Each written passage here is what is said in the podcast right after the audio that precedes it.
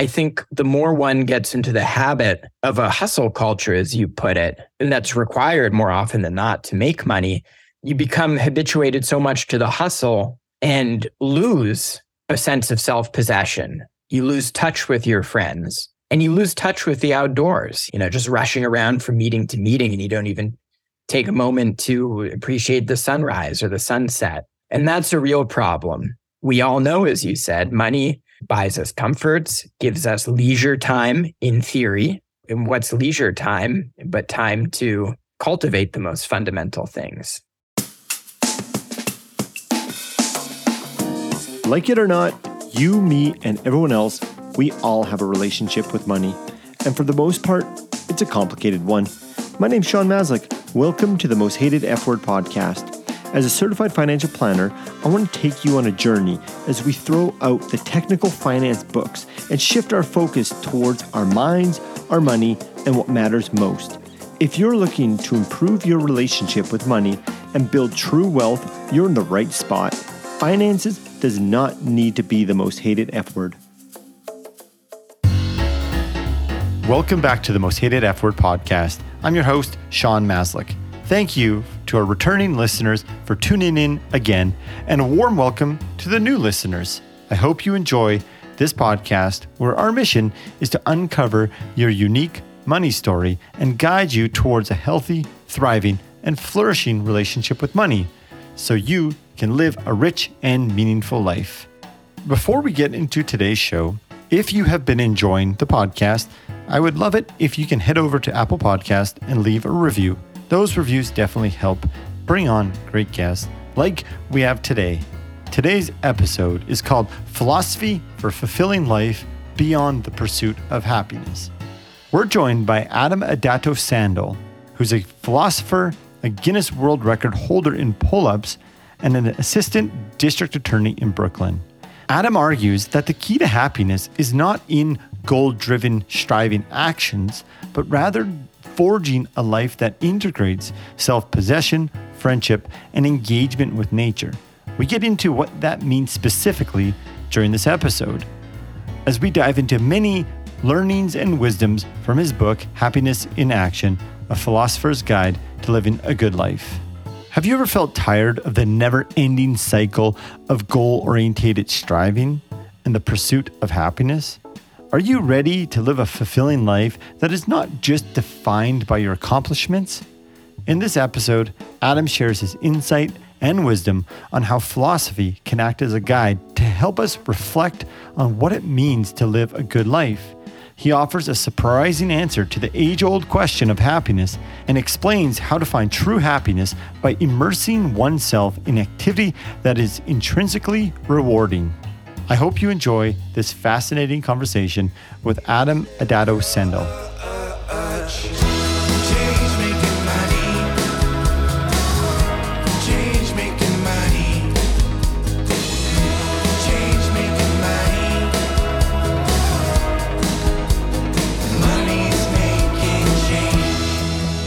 Adam, welcome to the show.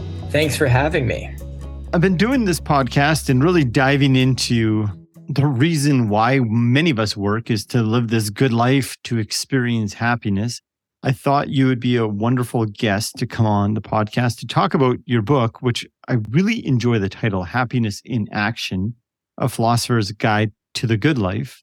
I thought a really good place to start, which may seem simple, but I think it's complex, is really answering the question what is happiness? For many of us, we aspire to feel, to be happy. We orientate many of our life decisions, where we work, why we work, around this notion to be happy. But I think for many of us, we have a hard time really explaining what it means to be happy.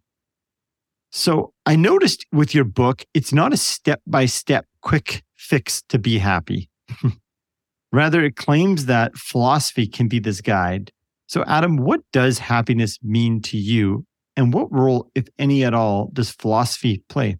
Happiness, as I understand it, is more than our typical conception of happiness as a kind of feeling or mental state, feeling good about yourself, content, pleasure, tranquility. That's part of happiness, but it's not happiness in the deepest sense. And what I try to bring out in my book, Happiness in Action, as the title suggests, is to connect happiness to activity.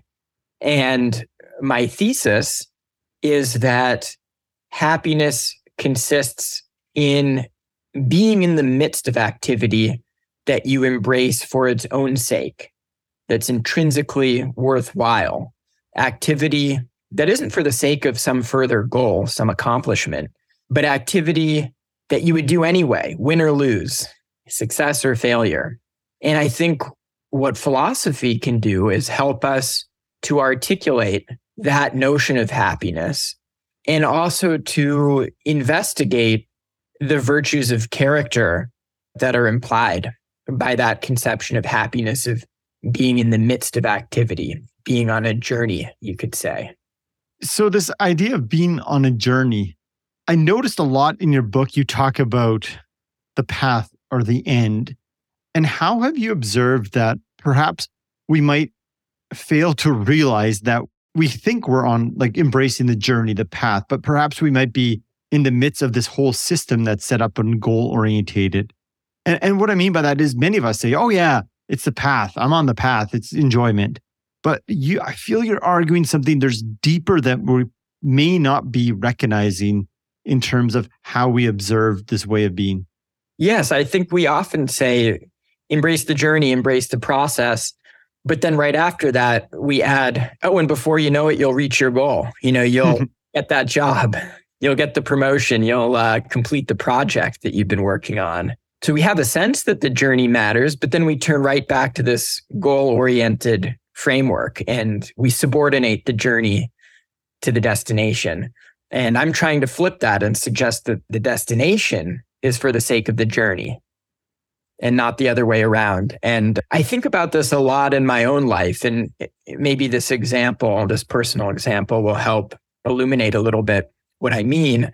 I have this very niche obsession with pull ups the exercise pull ups. And I've actually been training for many years to set Guinness World Records for most pull ups in a minute. From one perspective, it's a very goal oriented activity, certain number of reps, a record to break. Those goals are, are motivating, they're inspiring. But at the same time, when I step back to ask myself, well, well why do you do this? And why do you train every day for this record? And it isn't just about the record itself. And it's not even just about whatever little recognition one gets for being able to lift your chin over the bar so many times in one minute, which is a very uh, niche thing. It's, I mean, it's a cool thing, but it's not like, you know, you're the Olympic champion at the 100 meters. So, you know, why do you keep doing it? Well, I actually love the process, not just as a means to the end, but I love being in the midst of a hard set, feeling alive, you know, feeling my fingers pressing into the bar, gravity pulling me down, trying to get back up, engaged with the forces of nature in, in that distinctive way. And being with friends, training partners, people who I would not otherwise have been able to meet had I not embarked upon that activity and learning about myself in the process, feeling myself growing in, in capability and even finding a, a voice of self-expression that that I wouldn't be able to find as much in other settings. That's what I I mean by by the journey that that actually being in the middle of it is what's most important and that one is in a sense most happy when in the midst of a struggle. And the struggle involves overcoming obstacles pain you know in ways great and small depending on what kind of uh, activity we're talking about. But in the in the case of doing pull-ups for a Guinness World Record it physically it's quite grueling. You know your muscles are burning you're experiencing pain but it's actually a very happy moment in the midst of it, not just afterward. I mean, while you're doing it, there's a sense of being alive that I think is essential to thinking through what happiness really means. Yeah, thanks for that example. And I mean, when someone reads your thesis of your book and then hears you're the world record holder, I know at first I like, wait a second. There must be a lot of striving that goes into that. But as, as you've articulated, it's that relationship. And I even like in the book, you talked about your relationship between gravity when it's pulling you down was it always the case? And what I mean by that is when you entered the the world of I'm not even sure how one gets to having that as as a way of being. But when you entered it, was this your relationship with goals, or perhaps did it evolve and change as you pursued this activity of doing chin ups? It definitely evolved. I would say that I always loved it. It wasn't an activity that I felt forced into. I chose it. You know, it was it was an activity that I that I decided to pursue on my own. And you could say, well, in some sense, I was attracted by the the allure of a goal of, of a goal, namely to mm-hmm. set a Guinness World Record and you know get your name in the book, which is, is still a pretty cool thing.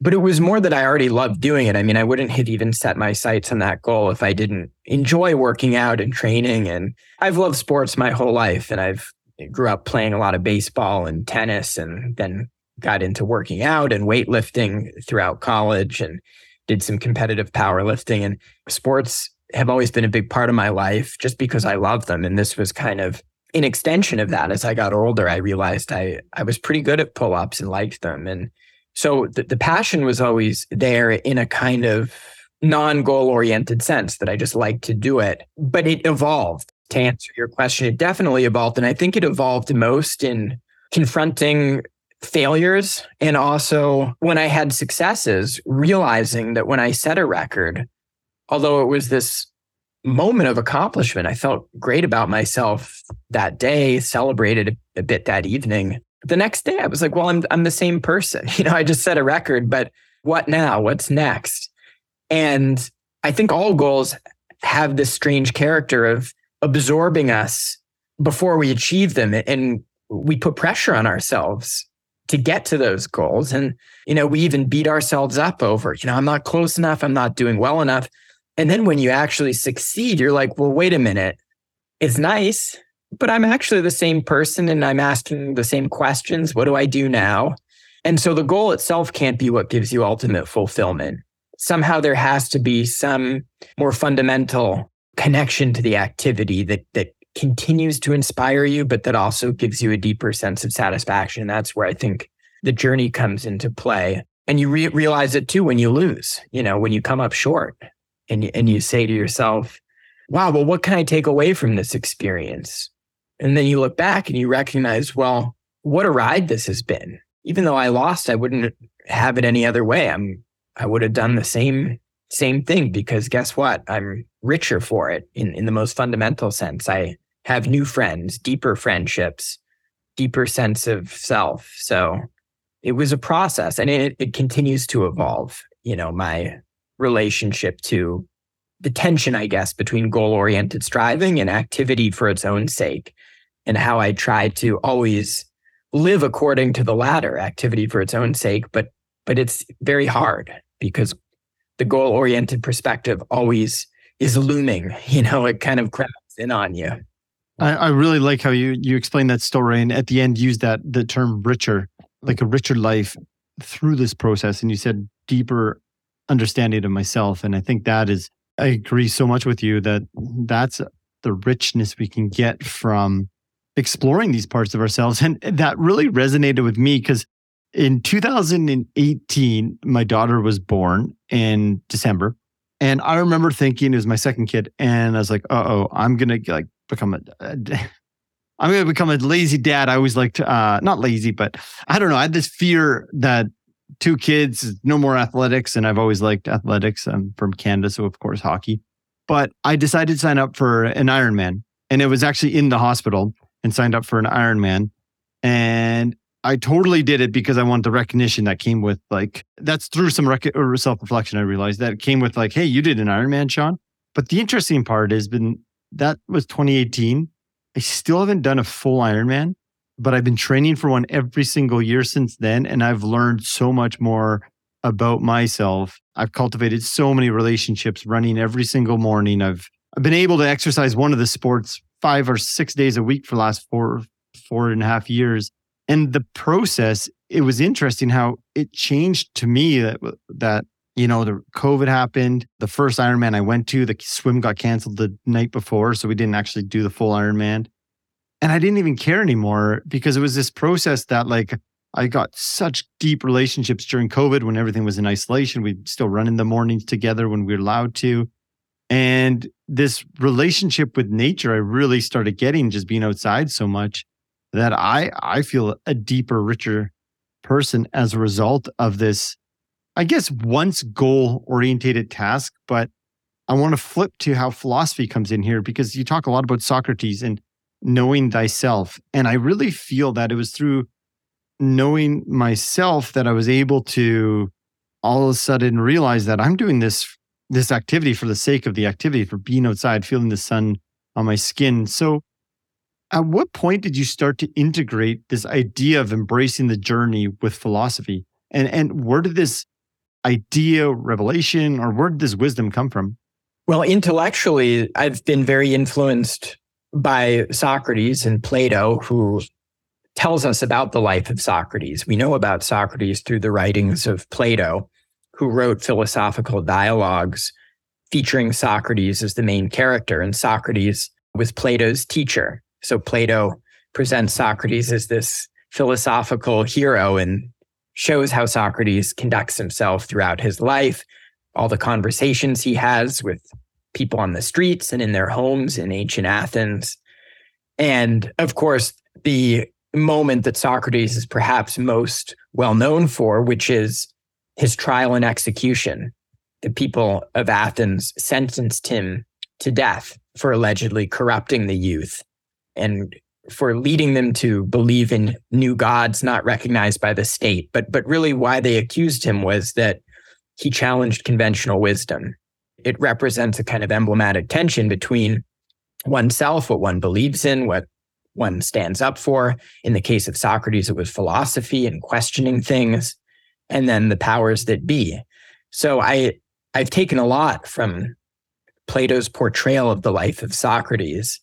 One thing that I've taken from that is simply the idea that philosophy is about how to live. That today we think of philosophy differently as a kind of abstract academic discipline that's arcane, difficult to understand, that you know, maybe you've taken a class or two and it you're you're debating stuff like how do we know if if this chair is really in front of me, you know, kind of more abstract questions that are more characteristic of early modern and modern philosophy, you know, for reasons that we don't have to get into, but I'm happy to discuss. But but anyway, Socrates thought of philosophy very differently. Philosophy was about how to live. What is the good life? What is the good life for me? know thyself. These were his mottos or really the principles by which he lived. Furthermore, Socrates presents us with activity for the sake of itself, the way he lived his life, pursuing philosophy, not so much to reach a final answer, but to engage in perpetual self examination, self discovery that always left a question as much as it did an answer. And I think that sense of the the ongoing journey of philosophy is is what I take from him. And finally, a third thing is how he represents what I would call the virtue of self-possession. That's uh, very difficult and in short supply these days, I think. This the image of somebody who's willing to stand up for himself against popular pressures, even to the point of of accepting the death penalty for what he believed in. Those are the things that I've I've really taken from ancient philosophy. So a couple different directions I want to go. I want to go into the the virtues that you outline in the book with self-possession being a big chunk of the book, but but before that, you talk about stoicism in your book. Stoicism has become quite popular. We've seen many many books being published what is it that may not sit with your view in terms of applying philosophy, the Stoicism, towards this achieving this good life? Why is it that Stoicism does not fit with your framework that you envision? I think that ultimately Stoicism is too passive and it's too self effacing at its core to give us an answer to what happiness should really look like. And one way of seeing this is that a central tenet of Stoicism is to separate what we can control on the one hand and what we can't control on the other. And there's this very strong sense between internal and external that's essential to Stoicism. So, internal would be my own thoughts and emotions, my interpretation of things. And external would be the events that happen in the world around me. So the reactions of other people, the forces of nature. And Stoicism says, well, when disaster strikes in the form of a natural disaster or a terrible response from some person that, that I have to relate to somehow, you know, they disrespect me or give me a really hard time. Well, those are external things. And really, the answer to finding happiness is to find tranquility by really maintaining a sharp distinction between what you can and can't control. Well, I can control my emotions, at least to a certain extent. I can detach from those external influences. I don't really have to engage. I can be at peace with myself through a kind of mental process of just trying to talk myself into letting things be and not thinking about them.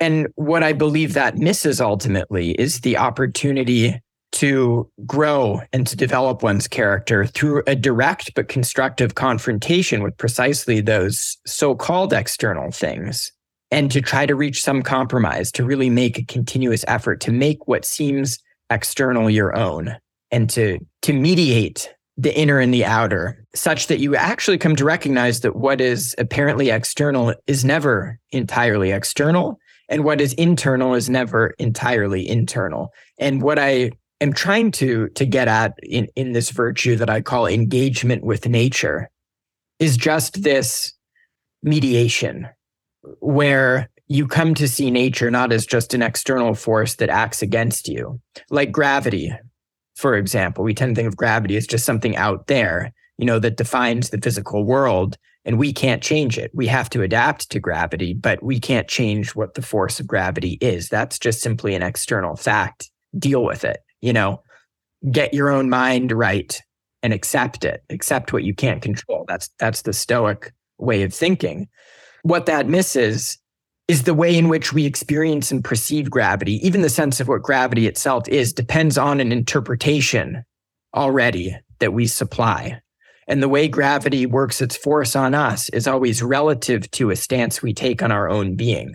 So, gravity, the sense in which it pulls us down, is felt in a very distinctive way if, for example, you're engaged in the activity of doing pull ups and you're fighting with, with, those last reps against gravity. But then you realize, no, gravity isn't just something external to me, it's something that I appropriate and channel through this activity because gravity can't exert its force unless I fight against it to pull up.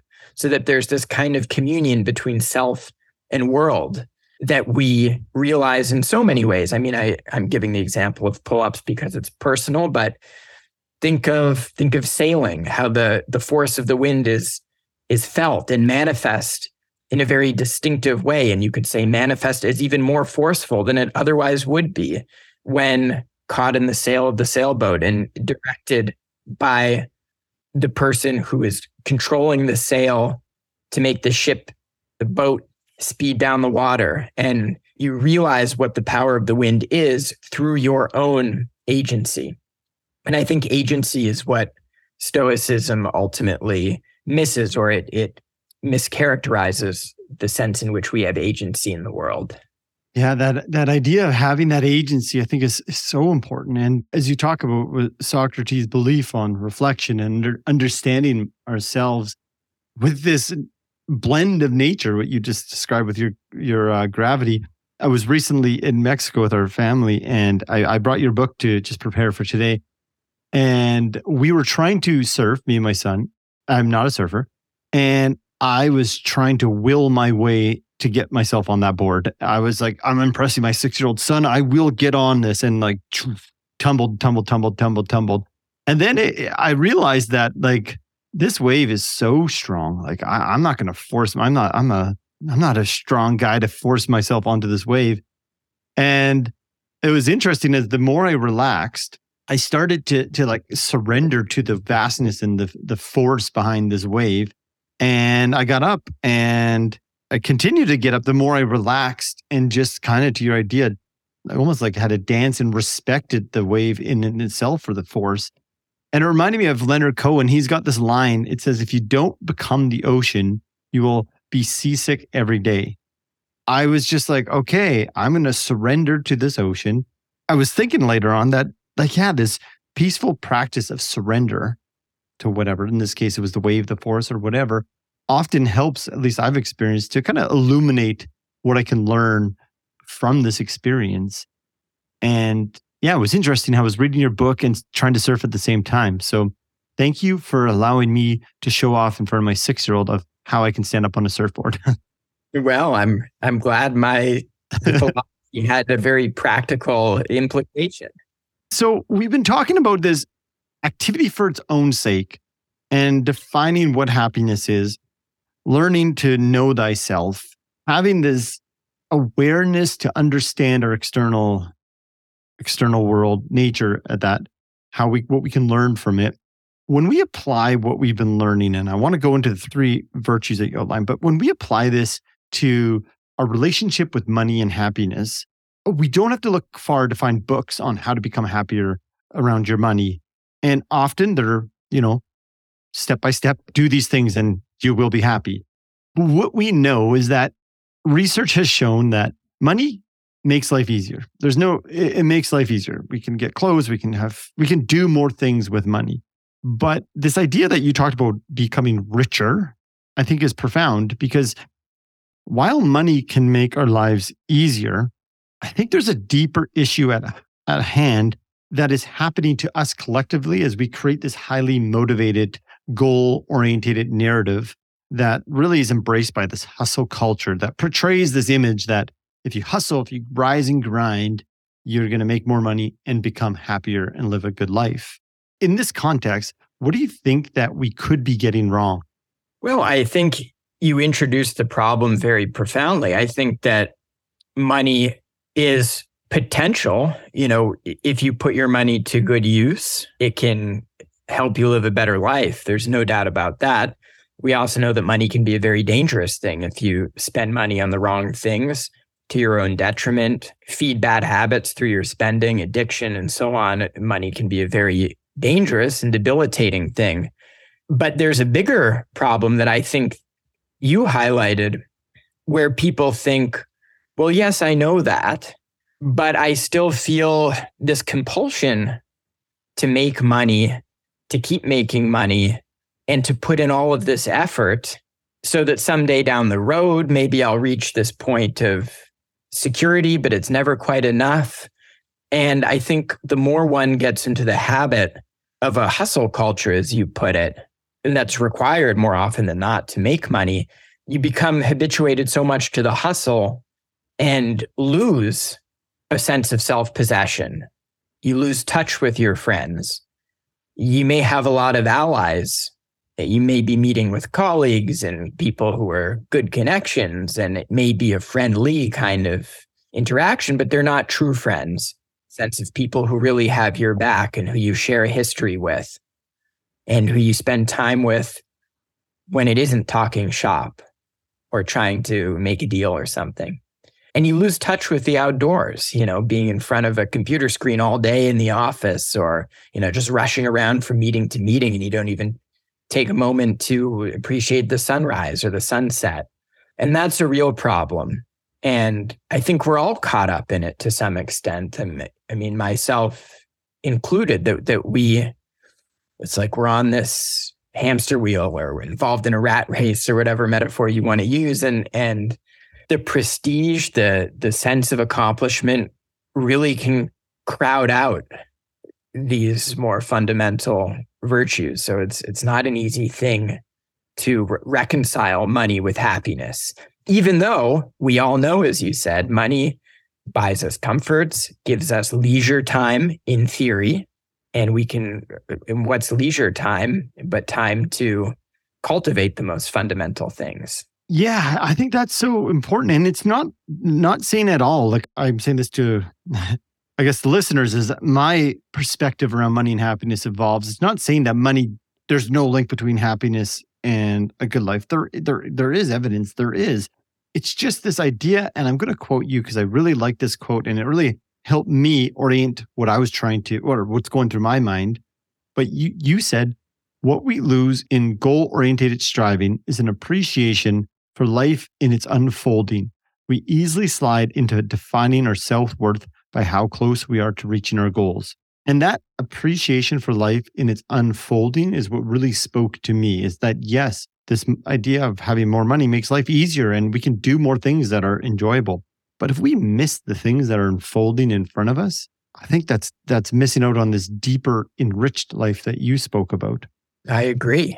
It's very very interesting and uh I guess that brings me to this idea of with your your framework. So how can we start? And I think I'd like to go into the three areas. We've kind of touched on them indirectly already or directly, but can you touch on them in each order? But how do we balance this idea of life as a journey without a fixed destination with the appreciation that the pursuit towards a goal can have intrinsic significance in itself? So how do you use these three virtues as uh, as a framework? Well, the three virtues, which again are self-possession, friendship, and engagement with nature, are all ways of trying to capture what I mean by activity for the sake of itself. So you could see them as different angles on the same key to happiness. And I see them as very deeply connected. And this can be seen most clearly, I think, in the case of self possession and friendship. We often think of those as different virtues, that people who are self possessed may not have that many friends or be good friends, and people who are good friends may not be self possessed. But I think the problem with that way of thinking is that we misconceive self-possession. We we understand the self as an isolated individual too much. And so self-possession is like me against the rest of the world. You know, I am my own individual and I stand up for my beliefs and myself. That doesn't necessarily imply being a good friend. But I look at it from a different perspective. Self possession has to do with engaging in activities that are fulfilling for their own sake. Think back to Socrates, the way he practiced philosophy, which is what gave him the strength to stand up to the city of Athens.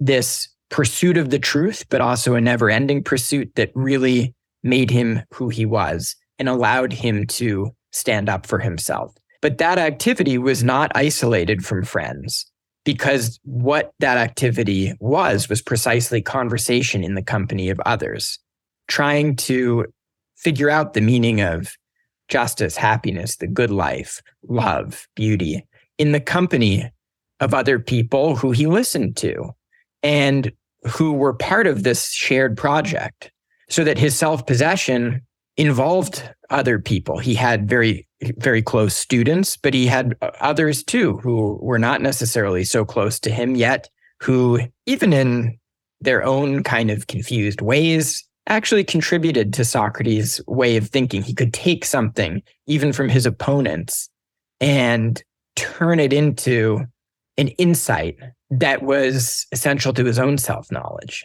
So it wasn't this isolated activity that defined his self possession. It was a kind of friendly relationship. And I think if you look at it in the other direction, too, that when we stand up for ourselves, we often do so imagining, you know, how somebody who we respect would act in that situation. We have mentors and role models.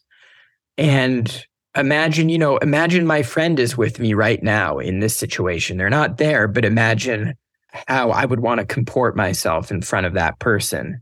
And that gives one a lot of strength to resist sometimes popular opinion you know, the people I respect most would want me to stand up for myself. And I have a duty not just to myself, but to them. So this is how I see self possession and friendship as very deeply connected. And then engagement with nature, this kind of appreciation of nature, but also agency with respect to nature, grappling with nature, appropriating nature, but listening to it at the same time. I don't think you can be fully self possessed if you don't have that capacity, because what will happen in the face of some natural disaster, you're going to be crushed by it, or, you know, you're not going to be able to cope with it if you don't have that capacity. And that, that implicates your self possession. So self possession, friendship, engagement with nature are all connected. It's not like one piece here, another there, and yet a third. Again, I like how they're all intertwined, but you do provide distinction and the genuine friendship. I thought it was so interesting how you, you say if we're not careful in this goal orientated world where the end is the, the goal, we can end up with a lot of allies and little real friends. Can you just elaborate on that statement? Well, an ally is somebody who helps you achieve something. It's a goal oriented relationship, and it can be a very pleasant relationship. And it's also true that some allies can also be friends, but I think it's important not to confuse an alliance for a friendship. And we often do. We we convince ourselves, "Oh yeah, I'm getting out and about. I'm being sociable. I'm surrounded by people all the time." You know. It, but then deep down, we do have a sense, I think, that we're missing something if the nature of our interaction is simply transactional. Mm-hmm. There is something more to friendship, sharing a history together, having grown up together, a history of having each other's backs in tough situations, but also telling stories and making the best out of tough situations together over the course of a life that has nothing to do with achieving a specific goal. And the reason you you hang with that person spend time with them tell stories with them help them think through tough decisions in life is is not because you're going to get anything out of it but rather it's intrinsically part of who you are and and uh, of deep value while you're in the midst of it yeah, I I really find that interesting. And you look at a lot of research in around happiness, and one of again these studies vary tremendously, but consistently we see the value of friendship, the value of community, being involved with other individuals. And I know if I reflect on my life, I have deep, meaningful relationships with many individuals, especially ones that I experienced to what you've been talking about, some hardship or difficulties, and we, you know, did it out of a true friendship and not just I want to get something from you, so I'm going to help you out. And there's so much significance and meaning that we find within those moments. So I, I really liked how you put that part into the your framework. Personally, and again, uh, sports is a realm where I think this kind of friendship can be on display in small but very powerful ways. You know, after a a competition when fellow when competitors shake hands or even while they're competing, that there is a kind of friendship despite competition or friendship through competition where although you're trying to to win the game let, let's say a, a tennis match you know we recently uh, had the australian open i don't know how many people watched it but i've always been a big tennis fan and so i'm thinking about tennis lately and roger federer recently retired who was my tennis hero growing up after Pete Sampras retired. I kind of grew up with both of them. So when I was young, it was Pete Sampras, then Roger Federer. Anyway, watching a match between Roger Federer and Rafael Nadal and seeing their exchanges on court when they're in the midst of a, a long point, each with their characteristic style of play, trying to win the point. But at the same time, bringing out the sport of tennis at its best. And you need both of them to do that. And I remember it was after one match. I I don't recall what match it was exactly, but Federer said, I think quite honestly, he wasn't just being gracious. He had won this time, and he said um, he wished the match didn't have to end. You know, it was nice to win, but he wished he could just play on forever like this. And that's the sentiment of a kind of well, joy in the activity for its own sake, but also a kind of recognition of friendship through opposition, through competition, where you're part of a shared project. In this case, making tennis as beautiful and as true to what tennis is as you possibly can do, um, not wanting it to end. I thought that was a very nice uh, sentiment and expression of friendship of a certain kind with his opponent. Yeah, wow, that never knew that. What a story. You're so right, especially in such an individual one-on-one sport to want it to continue on. It's really interesting. You know, so in your book, you walk through these these three areas that you talk about that we, we've described, and then you you move into a chapter called "Contending with Time." Why did you put this chapter there? What is the significance of this chapter after those three virtues? Well, I think time embraces these three virtues, and it's such a difficult topic to wrap one's mind around the meaning of time. What is time? In what sense does time pass? And time implicates some of the most fundamental questions we face. What is death? You know, are we moving inevitably toward death? How do we reckon with the fact that in some sense things come to an end? Or do they exactly come to an end? How do we characterize our lives and understand it in relation to time and the flow of time? I think the source of our deepest discontent, connected with being wrapped up in a very goal oriented life, is a misunderstanding or a covering over of what time really is and what time means. The first point I wanted to make about time is that time isn't simply a force to which we're subject. We sometimes think of time as like this river that flows along and pulls us along with it, and, and that we can't help. But the way time becomes manifest is deeply connected, I try to show, to the stance we take toward our own being. So when we're wrapped up in a very goal oriented way of life, time appears in a very sequential way, one moment after the next. The future is that, you know, that goal that I'm trying to accomplish, but it's not here yet. I can envision it, but I haven't made it real the past are my past successes and failures and the successes maybe motivate me for the goal that I see ahead in the future. And the past may weigh on me, drag me down, make me anxious about, you know, am I going to achieve this next goal? And the present is kind of a way station to the future. It's like I want to leap out of the present and get to that future world that I envision. That's the good, that's the better world you know, you're not in the present as a kind of moment in itself. So this conception of time is is very linear and sequential, I believe is relative to a goal-oriented perspective. We can arrive at a much different and I would say more profound sense of time when we embrace activity for the sake of itself and find ourselves thoroughly uh, absorbed in it. And when we live up to these three virtues, we actually experience time in a radically different way. You know, that uh, experience time. I like that statement. You know, in th- this world, we're always talking about we don't have enough time, we don't have enough time, but to, we all have the time. It's whether we're experiencing that time. So, a lot of what we're talking about, and perhaps a way to experience the time, our time, lies in our ability to use a word you said to become our own being.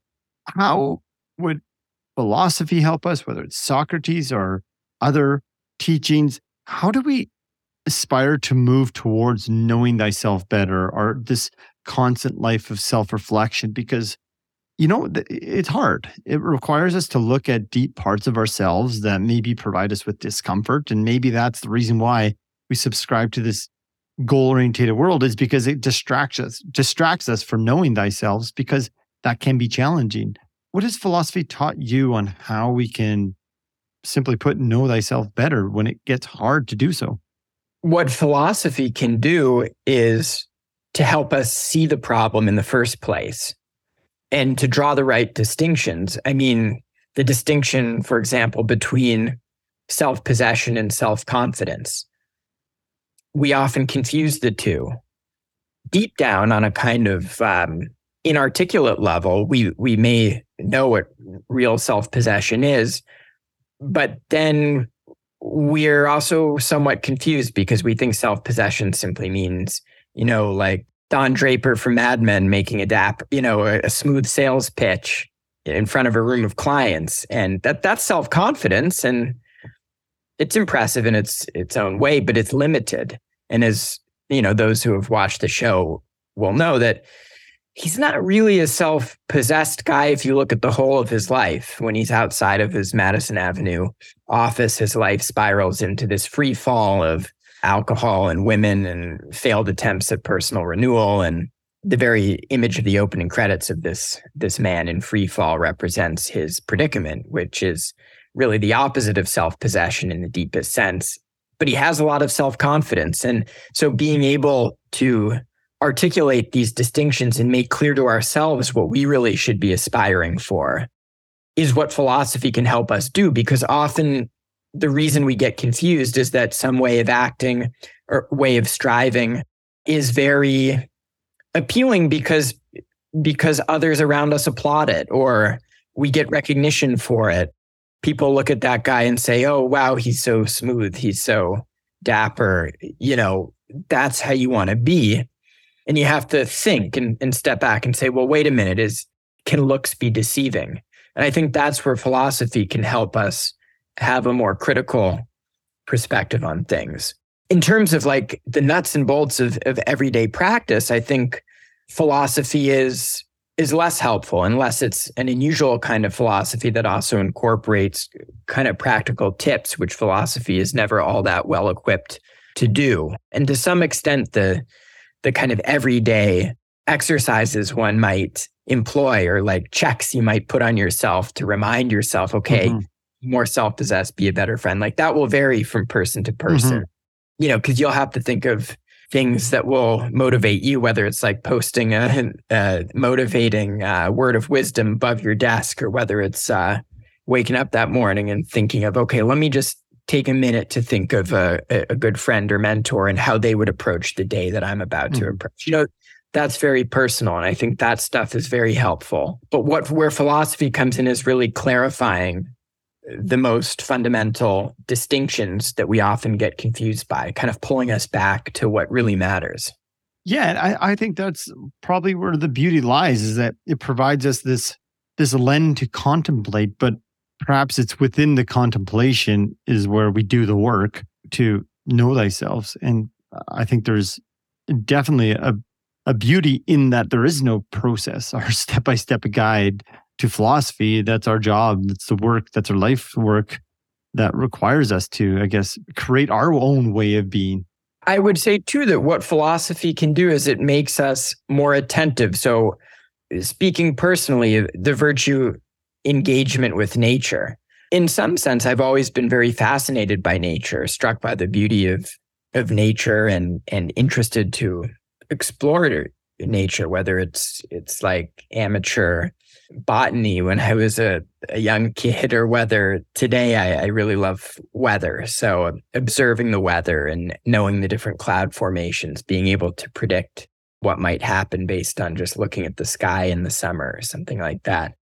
I've had this interest, but I think having studied philosophy, I have a new, a deeper appreciation for nature. And if if I hadn't read books that present some image of nature as somehow both a force that we encounter, you know, that we can't control, but at the same time, a force that we can interpret and appropriate in certain ways, provided that we listen to it. I think a philosophical perspective like mm-hmm. that, that you find, for example, in Nietzsche, in Heidegger, in actually many philosophers, but if, if I hadn't encountered those books and those ideas, I wouldn't have been as attentive to nature and ha- wouldn't have taken as much time maybe to to interpret the things that I found interesting in the world around me and to try to articulate them even by jotting down in a journal to myself okay well what is it about this cloud formation or this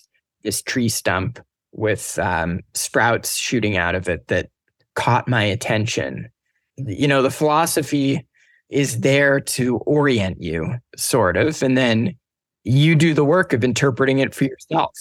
That's great. I, I really enjoyed listening to that. And as you're talking, I and as reflecting on my own journey and relationship with nature has dramatically changed the more I've been in nature. And it's such a wonderful place. And I, I know before I really started reflecting on my own story, what makes me happy? What, what how can I know thyself more for myself? I didn't spend much time in nature because I was busy trying to be busy, following that that cycle of get a goal, accomplishment, and then I think in your book you call it the what now. that was me not being in nature, and thank goodness I tried to sign up for an Ironman to make myself feel better by posting those pictures on Instagram because now I really have embraced nature and it's it's a big part of my life. As we come to an end here, in the money world, in the finance world, we talk about financial freedom. Freedom 55 is a thing here in Canada. Don't know about the States, but money and freedom has often gone together. In your last chapter, you talk about what does it mean to be free? And on this podcast, I've often talked about that we can have the biggest bank account, but if we haven't freed ourselves mentally from the rumination that comes along with more, and more, and more, that goal oriented culture, perhaps we don't have the ultimate freedom, so to speak. So, as you crafted this last chapter, what it means to be free. What does it mean to be free from your perspective in this book? The easiest response at first is, of course, to say what freedom isn't. And I think what freedom isn't is living a life where you don't exercise your own judgment and you don't because you outsource that judgment to other people or to popular opinion and you really aren't taking responsibility for your own life and exercising agency. It may be an easier life, but deep down it's it's not fulfilling. So then on the other side, you have to then ask, well, what's the positive conception of freedom? If not that, what is it? Well, it's being an engaged interpreter.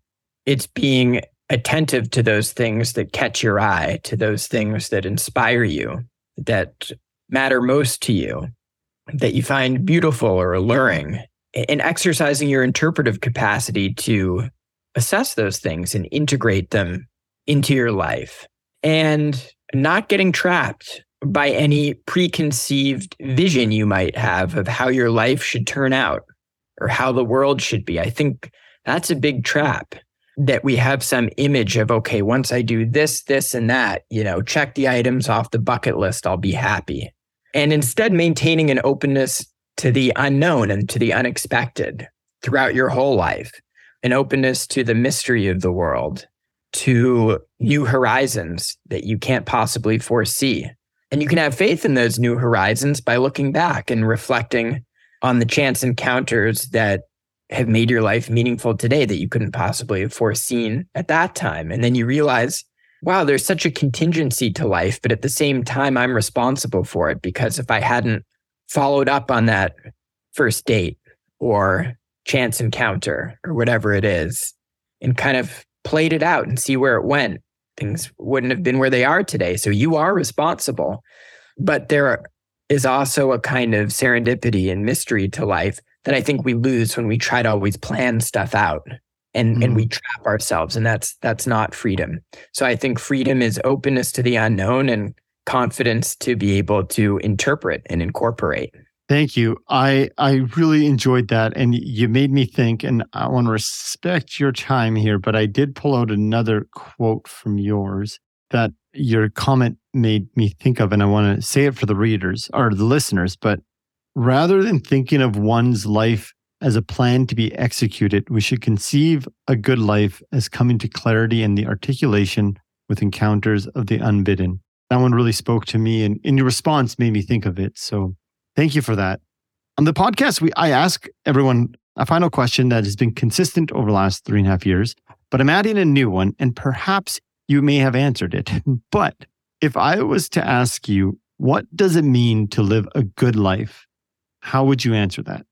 I would say a life that is dominated, that's motivated by activity or activities that you engage in for their own sake, a life in which you exercise your own judgment, stand up for yourself, for what you believe in, self possession, lived in the company of friends, not only allies, but real friends, and that is attentive to nature as an interpreter, as a respectful interpreter, but also as someone who exercises agency in the world and exists as a kind of partner with nature, such that you realize that the world around you isn't simply external and you aren't just some isolated sphere or mind who's separate from the world around you. Really enjoyed that. My last question is let's assume you're at end of life whatever age it is, it is. And you're sitting on a front porch looking at something that brings you internal peace. Whatever that is, mountain, ocean, meadow, it doesn't matter. Whatever brings you this sense of internal peace. You pull out your notebook and decide to write a letter to whomever you want, the next generations, of what it means to have a healthy and happy relationship with money. What would be a theme to that letter? use money to buy leisure time and use your leisure time to contemplate something as beautiful as what I'm looking at in your own way, in your own life. Thank you. I appreciate that. I'm glad we recorded that answer as well. Adam, for listeners who want to know more about you, your work, your book, where would you point them towards? Well, check out my book, Happiness in Action A Philosopher's Guide to the Good Life. You can purchase it on Amazon or at your local bookstore, hopefully. You can check out my Instagram at professor.pullups if you're interested in my athletic exploits. That's the platform that's just dedicated to uh, to pull ups and training. So uh, you can find me there. Okay, definitely. The, your book was I, I really enjoyed it. I feel feel like for someone who is nowhere near a philosophy professor like yourself, it was very digestible and understandable. You did a really really good job, and it really resonated with me. And do you think you'll get to 75, 76 pull-ups? Is is 74 the record? 74 is the record and I'm going to I'm going to try my best. I'm I'm gearing up for it. I about almost a year ago exactly I tried for 74 and got 72. So January 30th of last year I I remember that very well. I came up just short, but it gives me uh gives me motivation for the next one. All right, Adam. Thank you so much for joining me today. Thank you for having me. Really appreciate it, Sean. Thank you for tuning in this week to the Most Hated F Word podcast. If you're still listening, it might mean you enjoyed the conversation. And if so, please head over to Apple Podcasts and leave a review or send this episode or another episode to a friend as it really helps bring awareness to the podcast so we can continue to share this message. Thank you for tuning in, and we'll talk with you next week. I'm on a mountain without a top. My wealth is measured in how I spend my time. Now I write freedom story with every breath inhaled. Money is not the boat of life, it's just the wind in the sail.